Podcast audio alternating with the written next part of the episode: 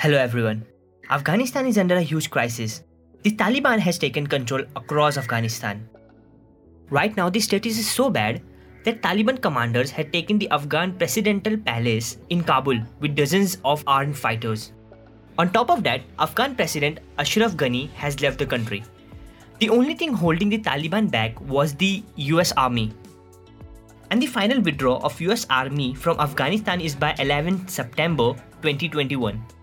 So, what next for Afghanistan under the Taliban? Will the situation become worse or create some more chaos in Afghanistan? In this video, we will know that. What will be the situation of Afghanistan after a year? Taliban fighters has taken over Afghanistan, including the capital city, Kabul, in less than 7 days. After taking control of Afghanistan, there is no question in mind that they will provide a safe haven for Al Qaeda, ISIS, and for other terrorist groups the primary intention of doing harm to the US, India, or other foreign powers. The last time the Taliban were in power, they turned Afghanistan into an untouchable state, isolated from the rest of the world, say from Pakistan, Saudi Arabia, and the UAE. And this is the whole story.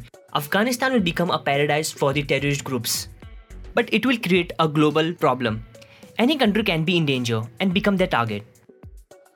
And there will be a time when all the major powerful countries have to come together and end this terrorism. Or, if I say in a simple word, end of Afghanistan as a base for terrorists. But this will also take millions of innocent life in the future.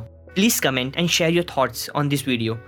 And what do you think? What can happen next in Afghanistan?